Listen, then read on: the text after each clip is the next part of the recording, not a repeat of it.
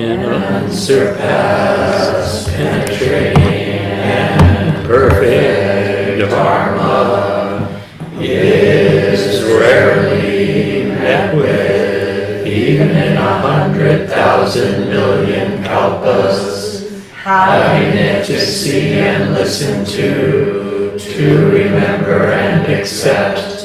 I vow to taste the truth of the Tathagata's words. Good morning. Morning.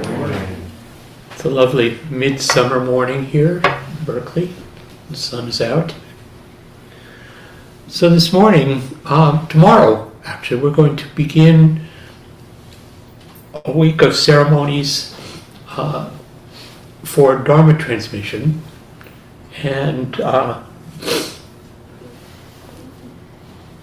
the priests who are receiving transmission are our good friends Carol Paul, whose Dharma name is Shiken Seigetsu, Clear Intention Serene Moon, and uh, Hannah Mira, uh, Kijin Seisho, Resolute Love, Clear Illumination.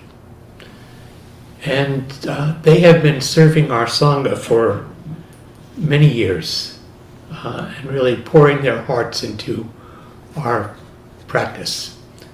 And so uh, this will be, uh, I'm going to speak about what, what I understand Dharma transmission to be, at least in, in this context. But this is a, uh, it's a recognition, it's an entrustment, uh, it's the confirmation of a trust that's already been long established.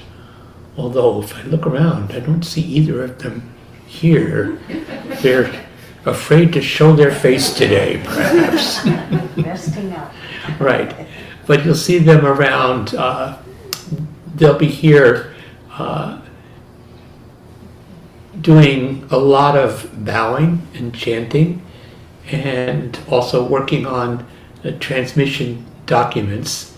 And I'm going to say a little about all these things uh, as I go along, and also leave time for you to ask questions. Uh, it's a somewhat bottomless subject, uh, and uh, I want you to have a sense of what's going on. I was thinking back uh, 35 years. That's right. Uh, 35 years ago, uh, I did a practice period at Tassajara in the spring of 1988. And a lot of things happened that practice period for me. That was also where I met Laurie, who was uh, the, the current uh, abbot, Tenshin Roshi's assistant. Uh, and one of the things that happened was I loved the monastic practice at Tassajara. And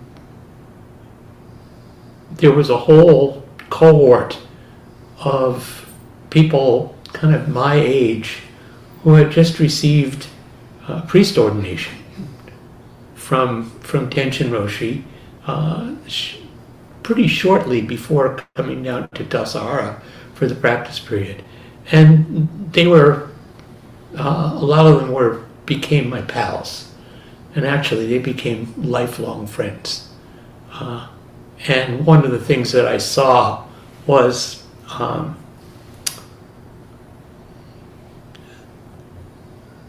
their commitment to the Dharma was, uh, I felt like my commitment to the Dharma was like theirs.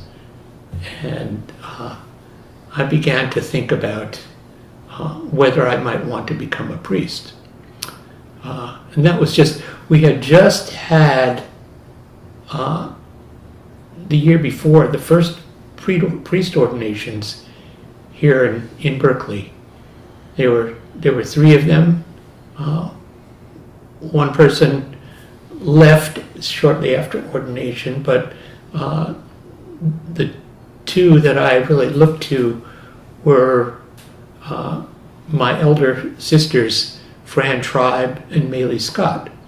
Uh, and they were also examples to me. Uh, but I did see them as, as elders, much more mature. The people that I encountered as priests, I felt were more contemporary, perhaps. And then every day, we chanted the Buddhas and ancestors. Uh, we chanted the the whole temple lineage, uh, which went from uh, the seven Buddhas before Buddha uh, to Suzuki Roshi. Uh, and we would do that at service every day. And I, it called up for me a feeling I wanted to be in that family. Uh, which didn't mean that I wanted to reject my birth family. It's just like this is where I wanted to pledge myself as a path for life. And the other thing that went on in that practice period was uh, five people received Dharma transmission. Uh, and uh, one of them is actually sitting in this room right now. Uh, Yu Paul Discoe, was one of that group. Uh, so I think Yu and Katherine Thanas and Ananda Dalenberg. Is that, is that right, Paul? I don't remember. they they received transmission from uh, from Tenshin, and Blanche Hartman and Norman Fischer received transmission from Sojun, and there was a lot of activity. Uh, Hoitsu Roshi was down to help with the ceremonies, and uh, so was Kobun Chino Roshi. Uh, and this just gave a, a vitality to our practice period, even though we had no idea this was all done kind of uh, out of the sight of the ordinary uh, of the ordinary garden variety Zen students, but all those people were in the Zendo every day, and we knew that something was was churning along. And at that time, I will say I had no, I felt that Dharma transmission was a very rarefied uh, uh, event in life, and it, I didn't, I had no notion of uh, aspiring to that or anything. I didn't know it was something you could aspire to. I didn't know how it worked. So, um, but that was inspiring to me, and I'll come back. The, the theme that I want to touch on is Dharma transmission, but also the whole of our practice as family practice. And uh, I'll come back to some of the things that scholars write about it because, um, particularly in the Zen tradition, uh, if you look at the rituals, and I'll tell you a little about them, uh, what you see is that they replicate relationships just close and extended uh, family relationships uh, that to some degree may be rooted in uh, Confucian traditions of, of East Asia. And so this question of family or lineage is very important. And I think what I would say is that I had an intuitive sense of this. Uh, but as I study it more and as uh, go through the various ordinations, I see more clearly how this is an expression of our practice. And it reinforces uh, my feeling about our Sangha family. And uh, to be so, to feel so blessed to have landed in this pretty functional family. Pretty functional. Certainly more functional than my birth family was. Um, and maybe a lot of you feel that. Uh, so um, I wanted to say something about the potential arc of practice that we have in our tradition. Um, when you feel really grounded and you feel at home in this practice, uh, you can ask your teacher uh, to receive lay ordination, Zaike Tokudo, which really translates as uh, home dwellers ordination. It is an ordination. Uh, and it's also in, in Japan uh, more, it's not unusual that uh, this is the ordination that you'd receive as part of your funeral. That you wouldn't necessarily have lay ordination and wear a rakusu like some people are wearing, uh, or receive a dharma name uh, in the course of your life. But in order to be reborn in the Buddha lands, uh, you're ordained at death. So we don't wait that long. Say, you should be reborn, you could be reborn in the Buddha land now. Uh, and so that's, uh, that's a ceremony that we have, and we're going to, our next lay ordination ceremony, where people have sown their uh, rakusu and uh, studied the precepts. It's a precept ceremony. Uh, you receive the precept in a formal uh, way. They are given to you correctly from a teacher who has also received them in a formal way. So that's that's one aspect of, of the practice. After a time, uh, you may be invited to be the head student for a practice period. Uh, and uh, that's perhaps when you begin you begin to give dharma talks and you begin to have you manifested some a potential to be able to guide people in the dharma uh, and then uh, well actually i skipped a step uh, before you're shuso if you're a layperson you may be shuso uh, if you if you have taken the path of becoming a priest, which means be really really committed to the kind of liturgical uh, and ministerial aspects of the practice, uh, you receive you would receive a priest ordination, novice priest ordination before you received uh, before he became the head student. Um, And I will say that you know, this is something Sojun talked about over and over again, and Suzuki Roshi talked about, where the distinction between lay and priest is not so clear. There are many people here who are lay people who practice with a, a commitment and a focus and a uh, in, in service to the community in the way that one would think of as a priest practicing. So it's not so clear. And that's something we can talk about another time. But uh, you, it's also a path that some people follow and some people take, stay with their, their lay practice.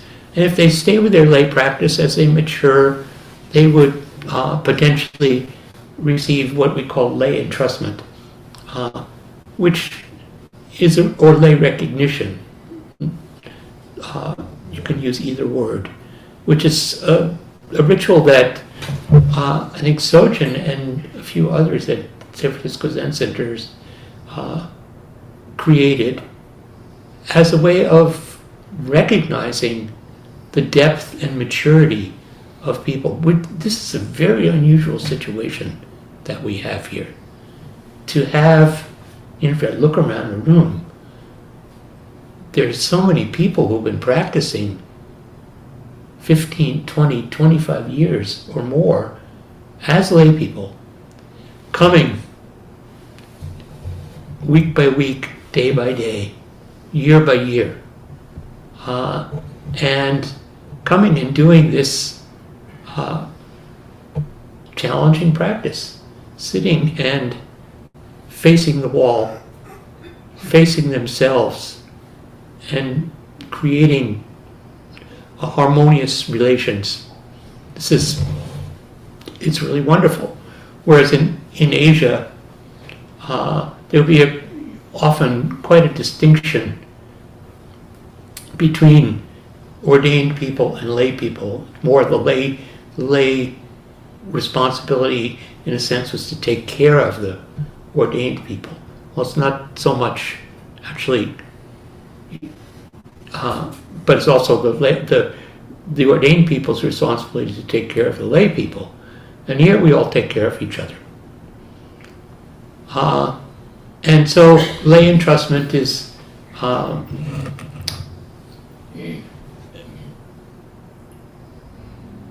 it's the recognition and confirmation of a lay person's maturity.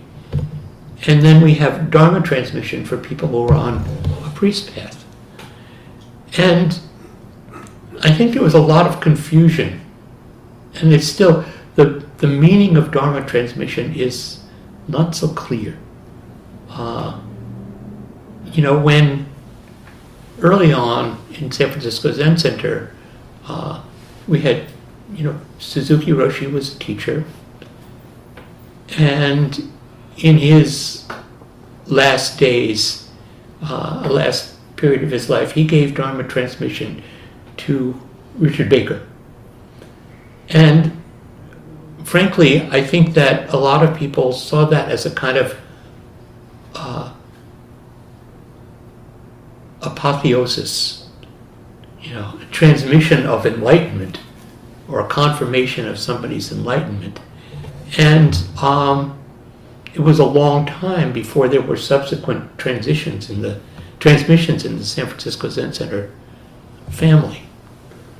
Whereas, and it takes a long time. So I was, um,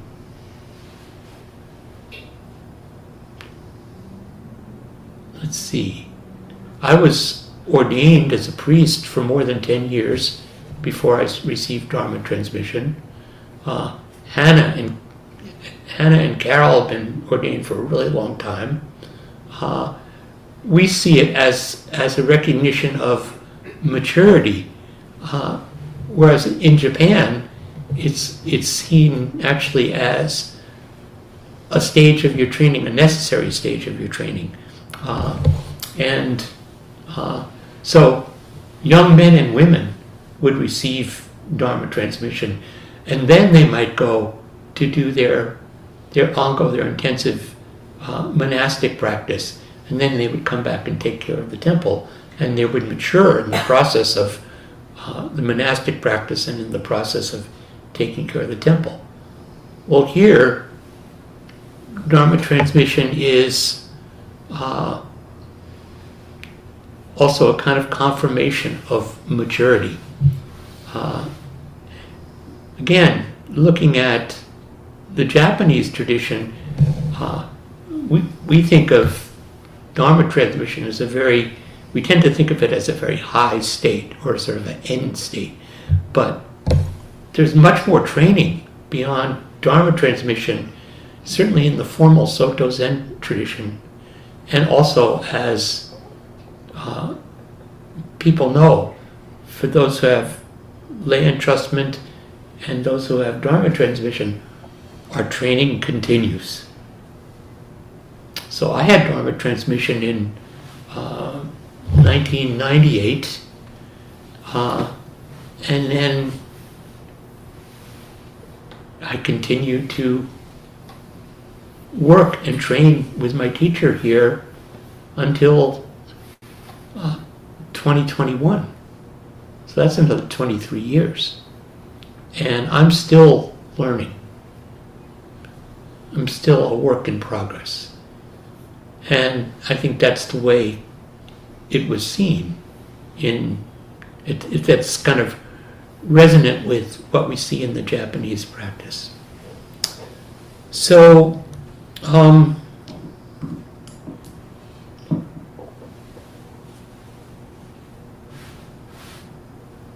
contrary to other traditions that have evolved in the West, uh, there's this mysterious term, Roshi. And uh, some places that's in Soto that's basically it's a term of respect. You know, it means kind of respected old person uh, who has a who has some uh, role. So you would have when I was at Zuioji in Japan, we had the the Tenzo Roshi and the Ino Roshi. So the the priests who were in those positions that you refer to them formally as Roshi, which just means, you know, deeply respected old guy. Uh, and so it, it's not something that's appropriate for a young person, and it's not something, it's not a title that's appended to your name when you receive Dharma transmission. You kind of have to grow into it. And it's not so important. And it also, when we think of that term, it sort of implies enlightenment. But in our tradition, we begin with enlightenment. So, you know, uh, we have, we practice because we are already enlightened. And so, what is there to gain?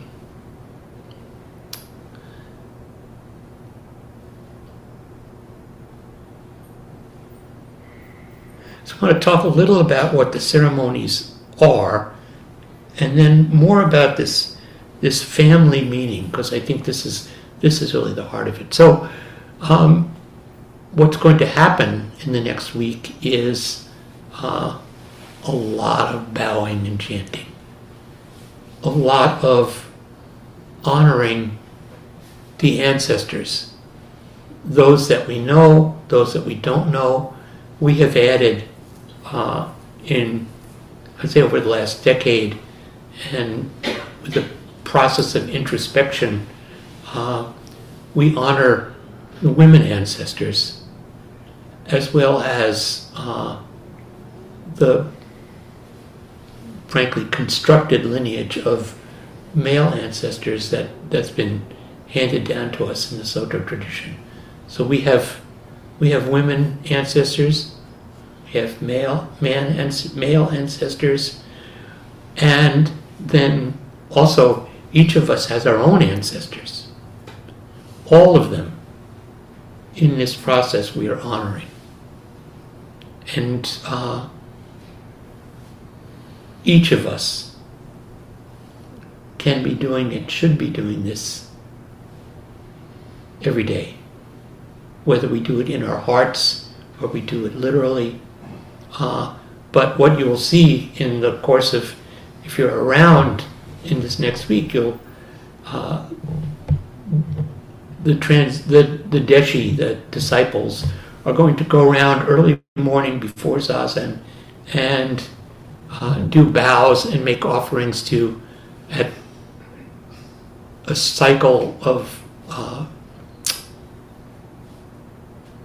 of altars around the property, and then at a certain point they'll come in and do a bow and an offering to uh, all the the official Soto lineage and the women ancestors. It's a it's a lot of bowing. We're not going to ask Hannah and uh, Carol Paul to uh, to do a full vow, bow for each to each ancestor, but uh, when you're younger, as I was when I received Dharma transmission, that's that's what you do. In fact, um, usually this ceremony would extend over 21 days.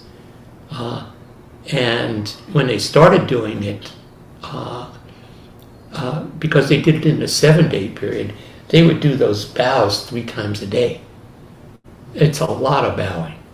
It's a very, it's a physical, it's a very physical process. And in the course of that, they're also, people are doing their transmission documents. They're working with a brush and ink on a silk cloth and doing various um, very complex documents that also each one of them lists all the ancestors. And uh, for those of us not used to working with brush and ink, that's not so easy. Uh, um, it's pretty challenging. But it's also builds the intensity of the process. Uh, when I did transmission with Maylie Scott in Tassajara in the in the fall of uh, '98, it was really really hot, uh, and right across the pathway from where we were, our little scriptorium where we were writing, uh, they were putting roofs on the buildings, and that was it was just like, you know, pounding in our heads. And if you kept the wind, you would keep the windows closed, and then if you kept the windows to keep out some of the noise. But if you kept the windows closed, you were dripping with sweat, and it was just it was a real physical ordeal, and it was quite wonderful. Uh, I was just like you're sitting there dripping, and it's like, okay,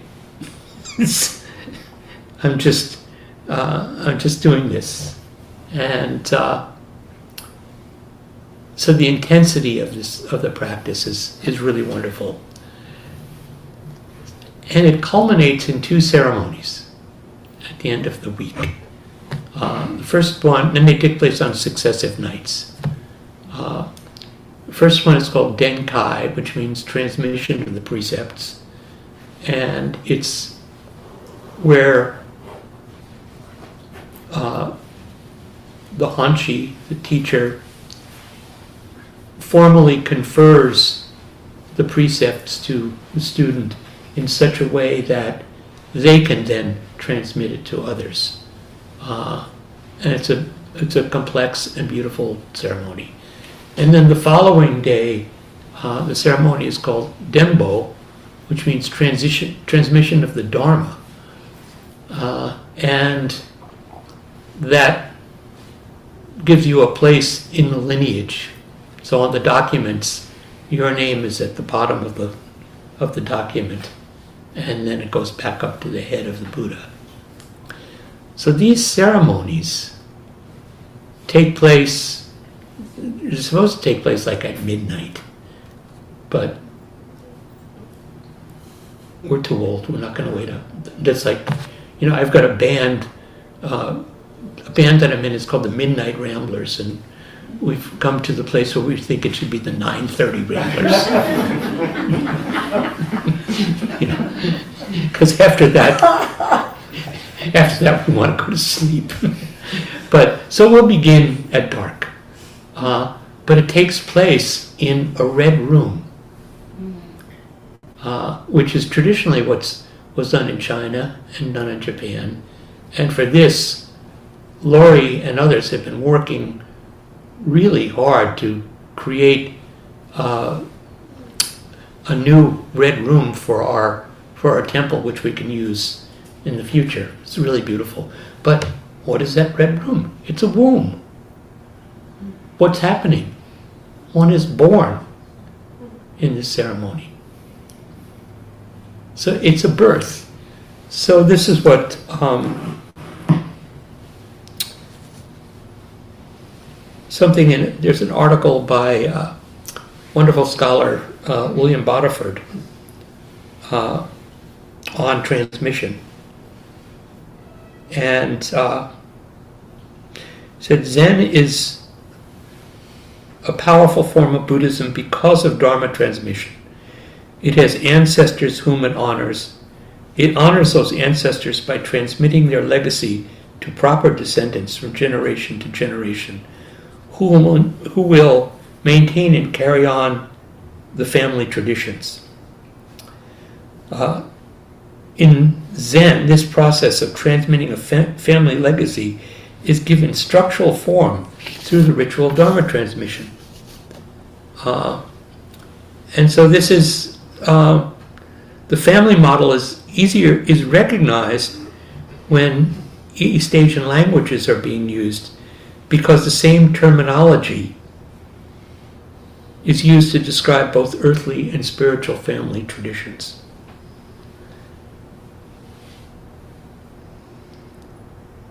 So there's various uh, dimensions of the transmission.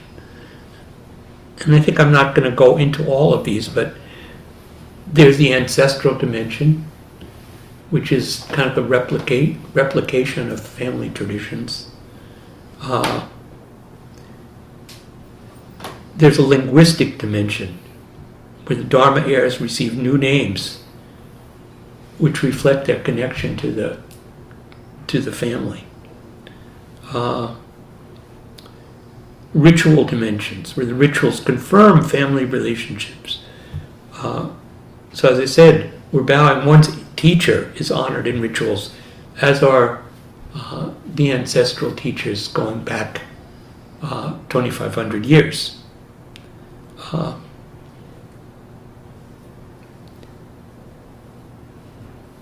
and their temp is a temporal dimension that long-term relationships are honored and confirmed and continued.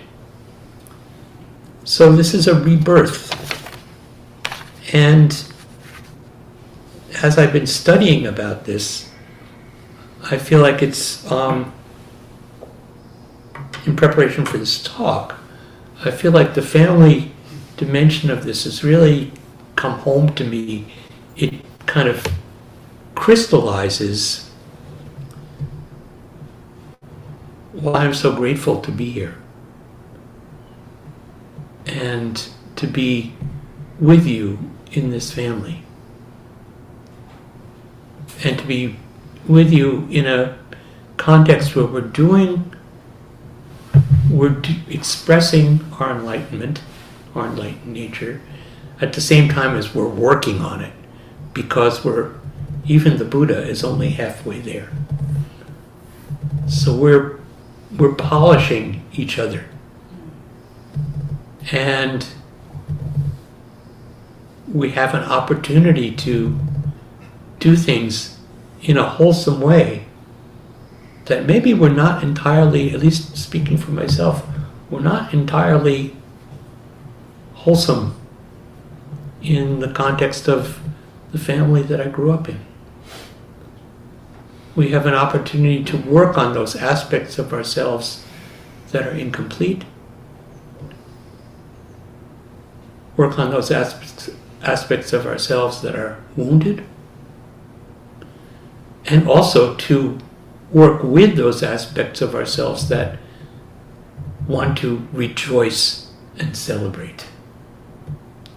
And be awake and feel the joy in life. You know, look out the windows and see the sun is shining and the trees are green. And what a miracle that is that we are experiencing together and that we're sitting in this beautiful room, and that every day we take care of this room.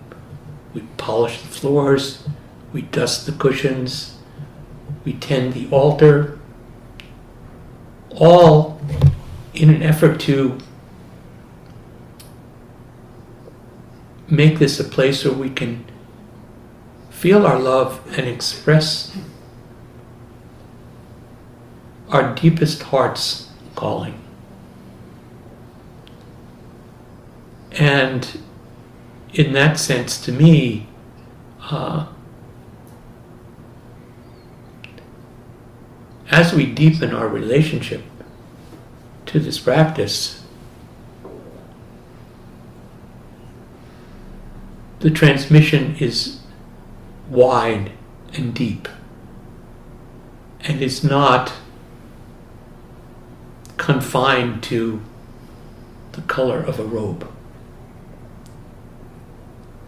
So I think I'm going to stop there and uh, leave time for questions, comments that you might have.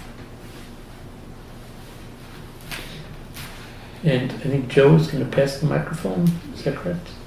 And also out there in Zoom land, if you have any questions or comments, and if you have, if you have a comment, try to keep it brief. And if you have a question, uh, see if you can get to the question pretty directly without uh, without having to articulate a long preface. That will give us more of us a chance to talk.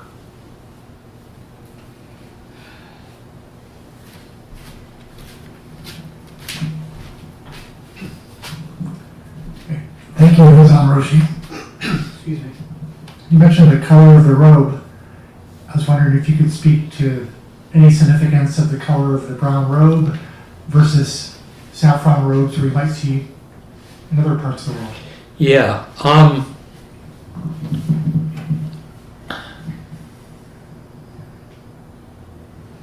when you have transmission, before you have transmission, you wear black robe in art in in Zen, and after after that, the color of the robe changes to um, basically a kind of blended color. Uh, so the saffron robe is a kind of blended color. Uh, in Japan and also often in China, they'll wear something, uh, I think the, the color is called mokuran, and it, it's kind of a yellowish, it's sort of like, like the hippari that Joe is wearing, it's kind of a yellowish brown. Uh, and, uh, but brown is okay. I happen to I, I like this, uh, and we have people make brown. It just because yellow or saffron is a little too it's it's a little too bright for our color palette in here. you know, brown fits pretty good. Uh, and then there are higher ecclesiastic ranks that uh, are empowered to wear different color robes, but we don't care about that. We don't do that. Thanks. Thank you.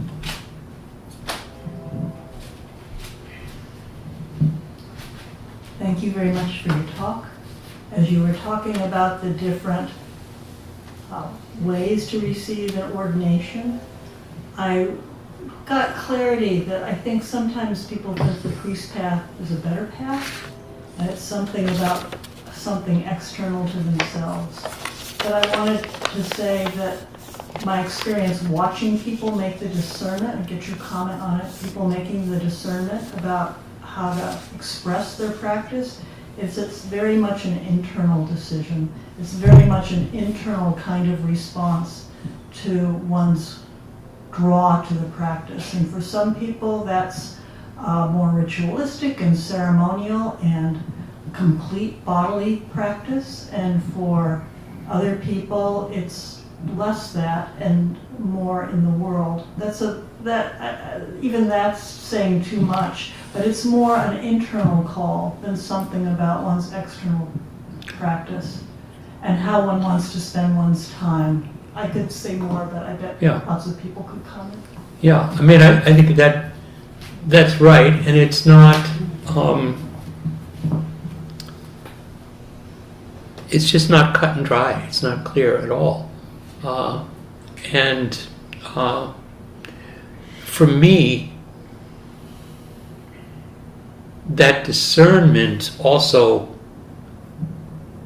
the, the critical part, at least in in my experience and in in my way of thinking, has to do with uh, your relationship, the relationship that you have with your teacher. Um, you know, when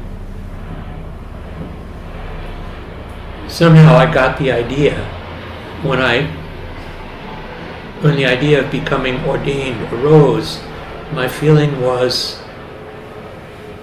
okay, I'm I'm creating a a relationship of a more immediate and intensive accountability to my teacher. And that there's a mutual kind of recognition. So particularly during the training part, and then theoretically, and I've talked to Sojun and I've talked to Bernie Glassman and others, they feel like, well, when you give trans- Dharma transmissions, like, then the student is uh, is on their own, but but not necessarily, not if you stay around. Agreed, I just say, I, I- if you're going to, if one chooses to be priest ordained, that is a commitment to their teacher and Right. accountability. But I think the actual decision or desire to be a priest comes from a different place, Right. myself. I, I yeah, and I agree. And there's a part of me that thinks I'm a priest.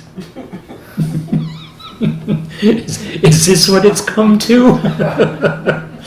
uh, but I also really love my life. You know, uh, I don't think I would have stayed here for all these years if that hadn't been the path. I think some of us feel that being a priest is remedial work. Yeah.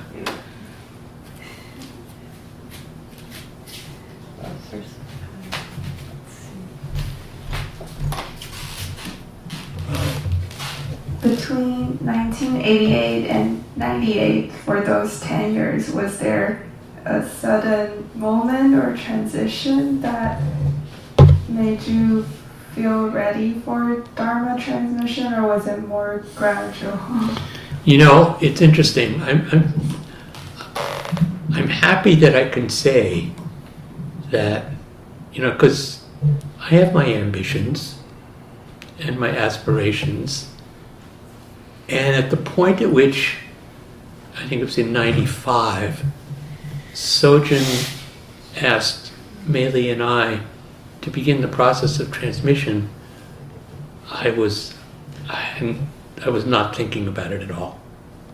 Uh, in fact, I was studying with, I was beginning to study with other teachers, and uh, I just wanted to deepen my practice. And so it caught me really by surprise. Uh, and uh, then we spent a couple of years uh, studying different texts and, and, and the process. So no, I wasn't. I wasn't actually thinking about it. Uh, it was still. It was not a very common thing at that point. It's much more common now. There are many more people with Dharma transmission. Uh, so I was.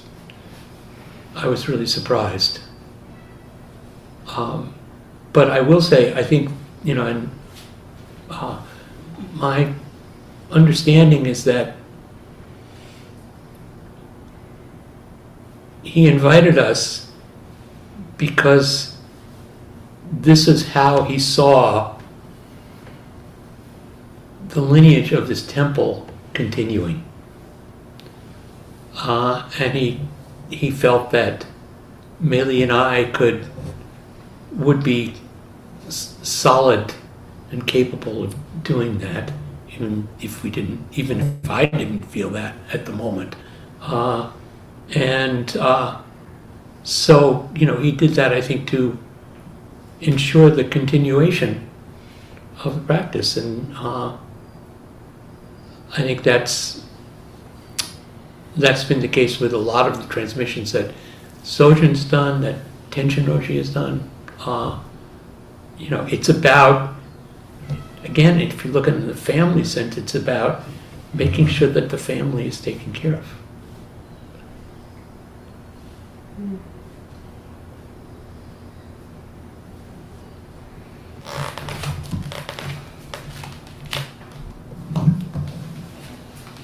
Thank you for um, this wonderful talk. How many bows will Sarah, will Carol and Hannah be doing each day? we're going to negotiate.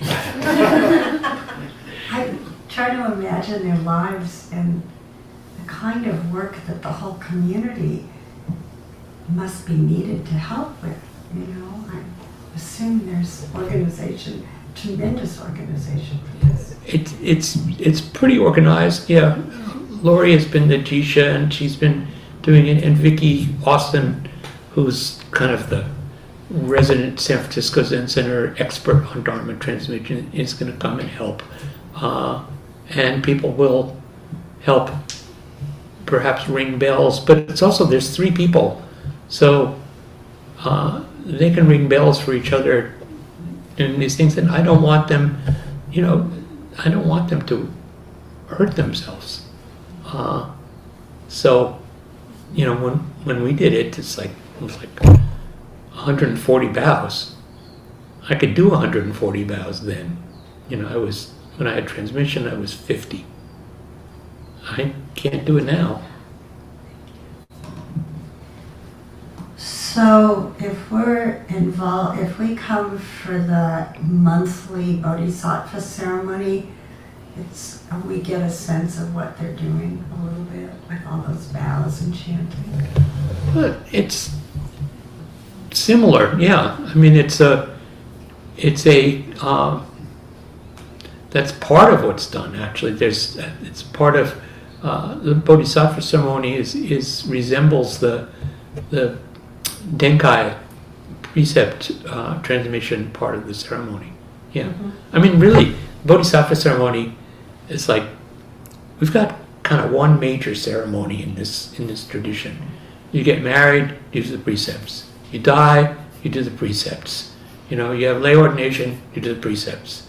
You have transmission, you do the precepts. It's like precepts are uh, are at the heart of uh, of our practice. So is a suggestion for new people to do abdominal strengthening exercises so they can do this? Um, I guess. I mean, I think the suggestion was just, yeah, you should stretch. You should you should build your body, and uh, you can do that by doing bows. You know, I mean, in some traditions, like uh, in the Korean tradition, they do 108 bows before they start the day. That's the first thing they do, and they do them fast. You know, so uh, we're lucky we don't have to do that. Yeah, so it's definitely a body practice. It's a body practice. You may have noticed that, right? Thank you. Yeah, we have a couple more minutes. Is anyone out there in Zoom land?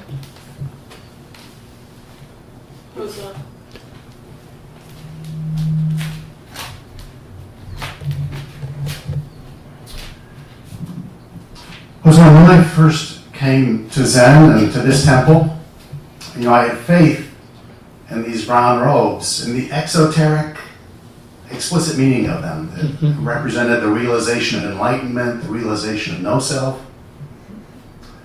And in my story, I, I may have been misled a little bit by that faith or naive in that faith, but I'd still say that is the explicit, straightforward meaning of these robes. There's two dimensions of the transmission. Uh, there's there's the esoteric and the exoteric. The esoteric is um, kind of akin to what people may have done or hear about uh, in the Tibetan tradition empowerments. So you're empowered to to do certain kinds of rituals. The exoteric uh, is where I don't see that it's confined to people. I mean, what what hopefully you see is that people wearing brown robe or any robe, uh, including Rakusu, uh, are people of integrity. That should be the case, and if there's a lapse in that, uh, one should be able to address that with the person and say what you see and they should be able to respond, uh, not react, respond, and make corrections in themselves. Uh, that's so. I think that's the exoteric. Uh, but yes, I think that the conferring of, of the brown robe or the conferring of the green rakusu uh, is to say this is a reliable, trustworthy person with a good character, which is not to say that others aren't.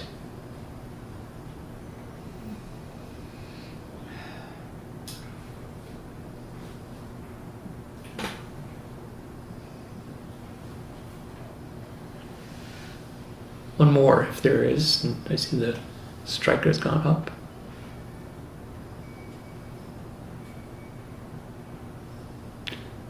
Well, if not, I hope that you will just just help uh, cheer Carol and Hannah along in the course of this week.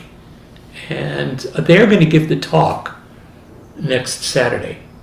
Uh, and so they'll they'll get to say some of what the experience was for them, and that'll be I think that'll be quite wonderful and unusual to have two people talking, but uh, they've gone through this experience. To go through it, you're so lucky to have each other. You know, uh, I just uh, I was so lucky to go through it with with Maylie Scott. Uh, you know, it just was uh, just you're really uh, just so aligned with each other, and that's a that's a lifetime relationship. So, thank you very much. Enjoy the day, and uh, we'll see you here in the course of the week.